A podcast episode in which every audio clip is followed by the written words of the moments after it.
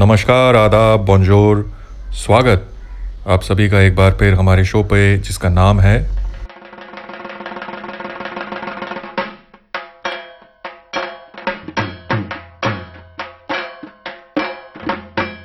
नाम तो आप सबको याद ही हो चुका होगा अब तक।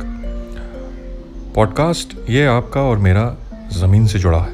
ज़मीन से जुड़ी कहानियाँ लाते हैं आपके लिए।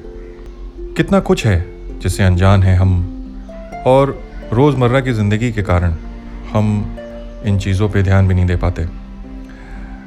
यही कितना कुछ लाता हूँ मैं आपके लिए इस पॉडकास्ट पे। शुक्रिया जुड़े रहने के लिए। चलिए, आज की डाक पढ़ते हैं। कोयम्बटूर से लक्ष्मी अय्यर लिखती हैं, आपको सुनकर हिंदी मेरी सुधर गई।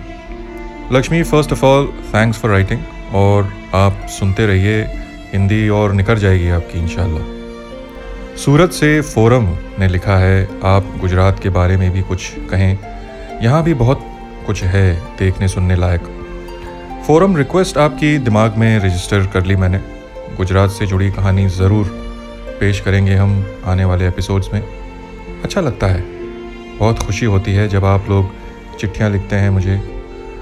कोरोना ने हमें सिखाया कि ज़िंदगी बहुत अनसर्टन है। इसलिए जब तक जियो, तब तक एक दूसरे से जुड़े रहो, प्यार बांटते रहो। और इसी विचार के साथ शुरू करते हैं आज की कथा।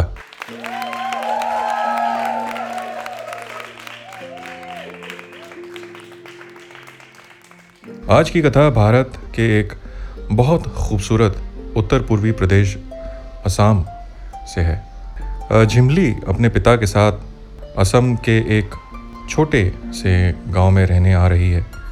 आठ साल की जिमली ने हाल ही में अपनी माँ को खो दिया था कैंसर की वजह से। तब से वो गुमसुम रहने लगी थी। उसके पिता को लगता था कि हवा पानी बदलने से शायद उसकी मानसिक कंडीशन सुधर जाए। उसके पिता सरकारी मुलाजिम थे, उनका तबादला कई बार हुआ था पहले भी, मगर इस बार तबादला उन्होंने खुद ही करवाया था। जटिंगा एक छोटा सा कस्बा है असम में। ये गुवाहाटी से कुछ 330 किलोमीटर दूर बसा ढाई हज़ार लोगों की पॉपुलेशन वाला एक सुंदर गाँव है जो डिस्ट्रिक्ट में है, जिसका नाम है डीमा खसाओ। और यहाँ इन पहाड़ियों के बीच एक टीले पर स्थित है ये जगह, जतिंगा। यहाँ खासी पनार और असमी ट्राइब्स बसते हैं ज़्यादातर, और ढाई हज़ार फिट की ऊंचाई पे है ये। 2500 फीट अबव सी लेवल तो अंदाज़ा लगा सकते हैं, यहाँ ठंड भी अच्छी खासी पड़ती है। झिमली यूँ तो किसी से बात नहीं करती, मगर अपने सुख दुख की चर्चा अपने एक लौते दोस्त, टिमकू, से करती थी। टिमकू उसके पक्षी का नाम था, एक चकोर जो उसे उसके पिता ने गिफ्ट किया था। उसकी माँ के गुजर जाने के बाद, ताकि मन हट सके अपनी माँ माँ की यादों से। पर साहब, माँ से भी कभी मन हटा है किसी का? माँ में तो मन बसा रहता है हम सभी का। श्री कृष्ण ने एक बार अर्जुन से कहा था, पार्थ, माता किसी की भी हो, सदैव आदरणीय होती है।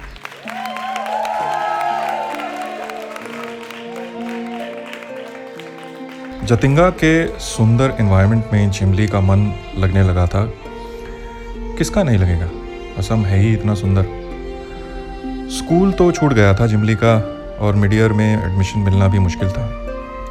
मास्टर जी आके पढ़ा जाते थे रोज़ दो घंटे और बाकी का वक्त जिमली अपने दोस्त टिमकू के साथ ही बिताती थी। टिमकू भी यूँ अटैच हो गया था झिमली के के साथ कि वो उड़कर जाता भी नहीं था कहीं। इनफैक्ट जिमली उसे लेकर रोज़ शाम को गार्डन में जाती थी। और डिनर टाइम पे दोनों वापस आ जाते थे घर में। एक शाम जब झिमली अपने टिमकू को लेकर गार्डन के लिए जा रही थी, तब घर के नौकर ने कहा, बिटिया, आज इसे मत निकालो बाहर। आज अमावस की रात है, इसकी जान को खतरा हो सकता है। पर झिमली नहीं मानी और ले गई उसे गार्डन में। और शाम ढलते ही उस अमावस के अंधेरे में कुछ अजीब सा हुआ। टिमकू उड़ गया।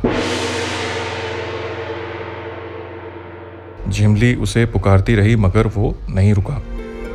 और कुछ देर बाद आसमान से पक्षी ज़मीन पे गिरने लगे, जैसे कि उड़ना भूल गए हों।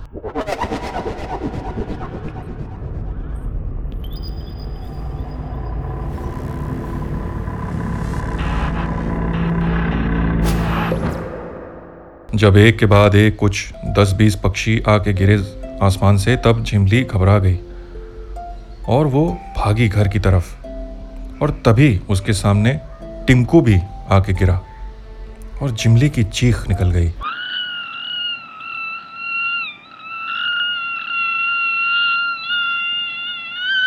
तब घर का नौकर भागा झिमली की तरफ़ और झिमली और टिमकू दोनों को उठाकर घर के अंदर ले गया।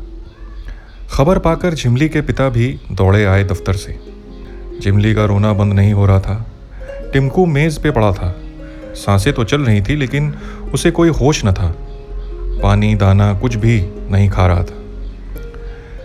झिमली के पिता बहुत स्ट्रेस में लग रहे थे। उन्हें परेशान देखकर उनके नौकर ने कहा, मैंने बिटिया से कहा था कि आज न ले जाए पंछी को बाहर, मगर वो न मानी। जिमली के पिता ने अपने नौकर को आश्चर्य से देखा। क्यों? आज क्या है? नौकर बोला, आज अमावस्या है बाबूजी। सितंबर से लेकर नवंबर तक हर साल यहाँ अमावस की रात को सारे पंछी आत्महत्या करते हैं। आपने चिड़ियों की लाशें नहीं देखी बाहर? चौंक गए आप सब। ये बात जितनी अजीब है, उतनी ही सच्ची भी है। चतिंगा दुनिया का एकमात्र ऐसा गाँव है, जहाँ पंछी आत्महत्या करते हैं अमावस की रात, सितंबर से लेकर नवंबर तक, हर साल। चलिए इसके बारे में और जानते हैं। चिमली के पिता ने वहाँ के मिनिस्टर इत्यादि को लिखा, अखबारों में स्टेटमेंट भी दिए।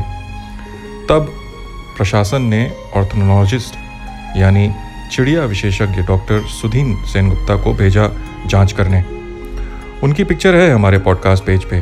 डॉक्टर सेन गुप्ता अपनी टीम लेकर पहुँचे जतिंगा। ये बात 1977 की है। और डॉक्टर साहब भी हैरान हो गए जब उन्होंने आसमान से पंछियों को गिरते देखा एक रात। एक पंछी तो उनके बेडरूम में आकर गिरा बेहोशी की हालत में। उन्होंने वहाँ हर साल सितंबर, अक्टूबर और नवंबर के महीनों में जाना शुरू कर दिया। काफ़ी डेटा कलेक्ट किया इस विषय पर। दिलचस्प बात यह थी कि यह हादसा सिर्फ़ डेढ़ किलोमीटर के दायरे में होता था। उस दायरे के बाहर कोई पक्षी यूँ नहीं मरता था। और एक दिलचस्प बात यह थी कि पंछी सिर्फ़ उत्तर से दक्षिण की ओर उड़ते थे, तभी यह घटना होती थी। डॉक्टर सेन गुप्ता के हिसाब से पंछी अमावस के अंधेरे में भ्रमित हो जाते थे और ज़मीन पे जल रही लालटेन, हेडलाइट एक्सेट्रा की ओर बढ़ते थे, दिशाहीन। और खम्भों या पत्थरों से टकरा कर मर जाते थे। गाँव वाले इस बात का फ़ायदा उठाने लगे थे। वे खुद ही उन बेहोश पंछियों को मार कर घर ले जाते, कबाब, टिक्का वगैरह बनाने के लिए। अमावस की रात में यहाँ हर बंदा सौ से दो सौ तक पक्षी पकड़ लेता।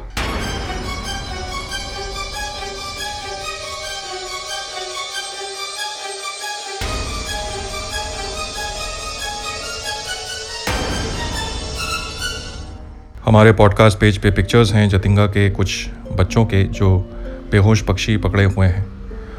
वहाँ के लोगों के भी पिक्चर्स हैं।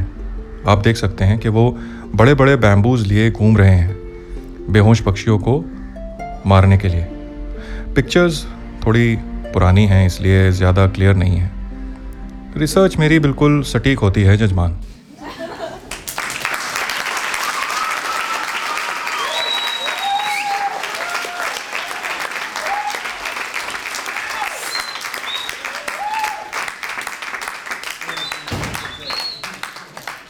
ये खबर ब्रिटेन तक पहुँची कि गाँव वाले बेहोश पक्षियों को खा रहे हैं। तब duke of Edinburgh dukes Britain में नवाब होते हैं। तो एडिनबरो के नवाब जो वर्ल्ड वाइल्ड लाइफ फंड के अध्यक्ष भी थे, उन्होंने मिसेस इंदिरा गांधी को लेटर लिखा और उनसे एक्शन लेने को कहा। और अत्यंत तुरंत जतिंगा में एक सेमिनार का आयोजन किया गया। Save Jatinga birds Calcutta and Guwahati से सरकारी बाबू आए। बढ़िया खाना वाना, समोसा, चाय सब व्यवस्थित किया गया।